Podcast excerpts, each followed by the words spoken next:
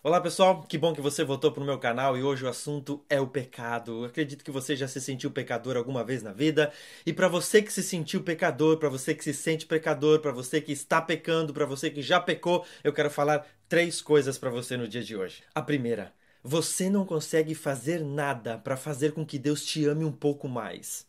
Você não consegue fazer absolutamente nada para fazer com que Deus te ame um pouco menos. O amor que Deus tem por você é inalterável. Não importa o pecado que você cometeu, não importa quantas vezes você cometeu, não importa quem você é. O amor que ele tem por você é inalterável.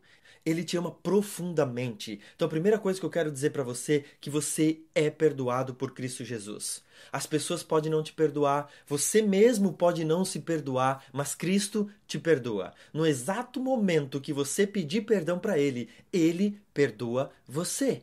Sabe, na verdade, há mais perdão em Deus que pecado em você.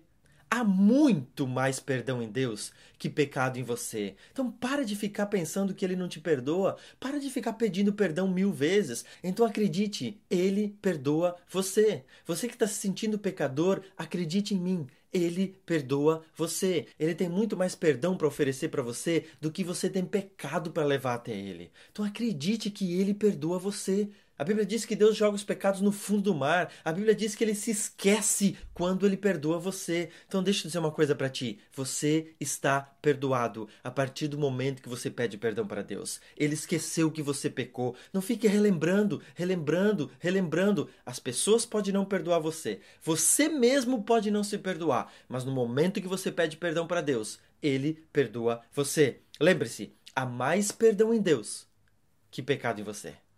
A segunda coisa que eu quero falar para você é o seguinte: vá e não peques mais. Esse foi o conselho de Jesus para aquela mulher que foi apanhada em adultério.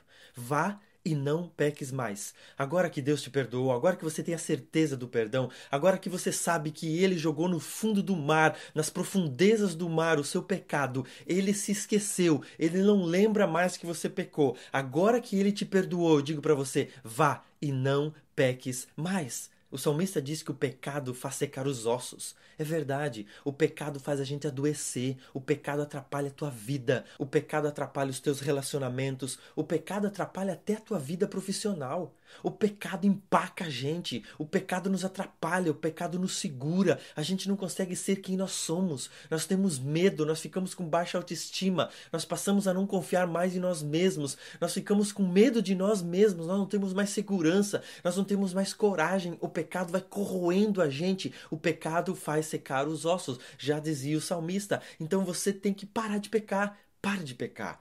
Cristo disse que te perdoa, mas ele também disse: vá e não peques mais. Faça um propósito com Deus hoje. Pare de pecar. Seja forte, seja corajoso. Faça um propósito com Deus e siga firme. Eu não vou mais pecar a partir de hoje. Converse com o teu Deus. Se ele tem misericórdia suficiente para te perdoar, por que você não vai se entregar a ele completamente para parar de pecar?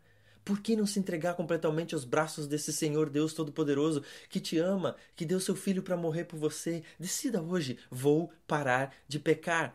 E a terceira coisa que eu quero falar para você é que você tem que buscar o Senhor.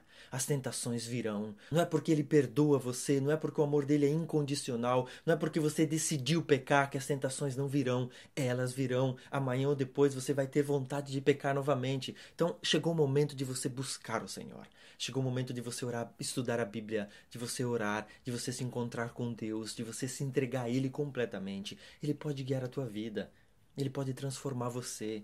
Você vai se dar melhor nos seus relacionamentos. Você vai se dar melhor na sua vida profissional. A sua vida espiritual melhorando, todas as coisas andam bem. Então busque o Senhor. Se entregue a Ele.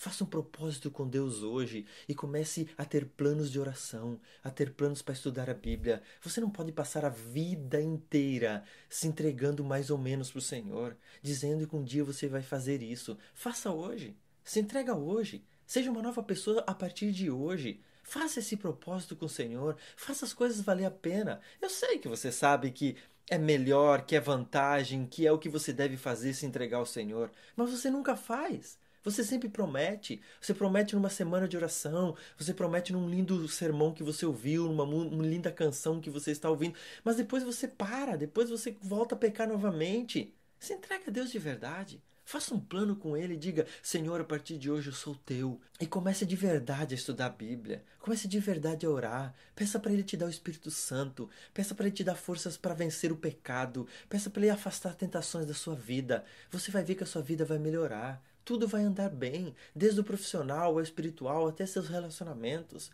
Você quer ser feliz de verdade? Não há como ser feliz longe do Senhor. Não há como ser feliz sem buscar o Senhor todos os dias. Faça um desafio para você hoje. Busque o Senhor.